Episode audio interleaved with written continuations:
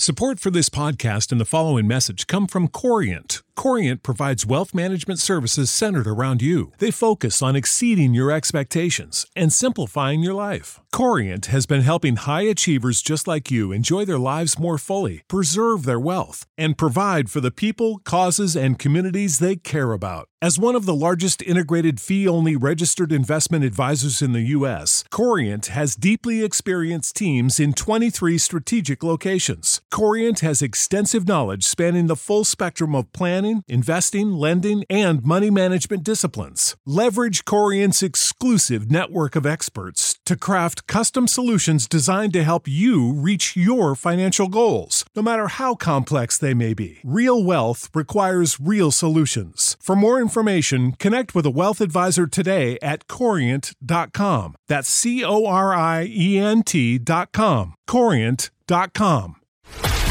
This is a Knewz.com news flash.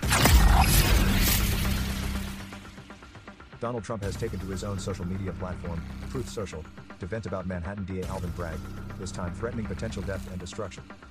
He also stated in his post that he is the leading candidate for the Republicans and complained that he was being charged without reason. It is known by all that no crime has been committed, he says in his post. Trump focuses all his ire on Alvin Bragg, claiming that he is just the kind of person who would do this because he was a degenerate psychopath that truly hates the USA. Perhaps the most ominous part of his tirade was his prognosis potential death and destruction in such a false charge could be catastrophic for our country. This post was his second pertaining to his hush money trial in two days.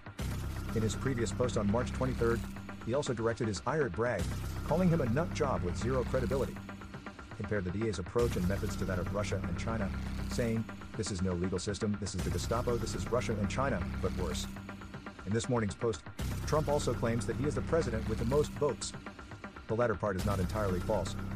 In 2020, Donald Trump was noted to be the sitting president with the most votes in American history, with 73.6 million ballots cast in his favor. Prior to him, Obama held the record at 65.9 million, but then came Biden with his 79 million ballots, making him the president with the most presidential popular votes in history, period, from New York Post.